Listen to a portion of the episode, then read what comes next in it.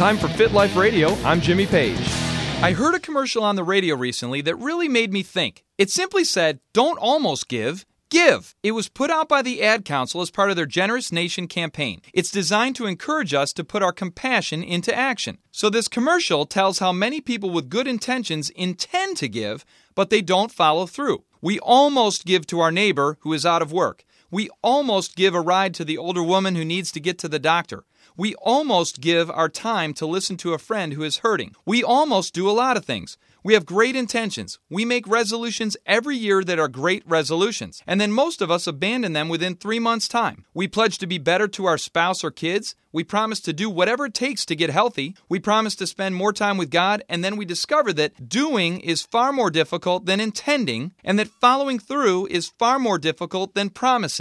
But God tells us that faith intentions, and promises like that are useless. They're dead. And he calls us to be doers of the word, not just hearers. Don't almost do it, just do it. Let's show people our faith by what we do. Live a fit life. Come on, you can do this. This Fit Life radio segment is brought to you by the Fellowship of Christian Athletes. For more information, visit the website fcahealthandfitness.org.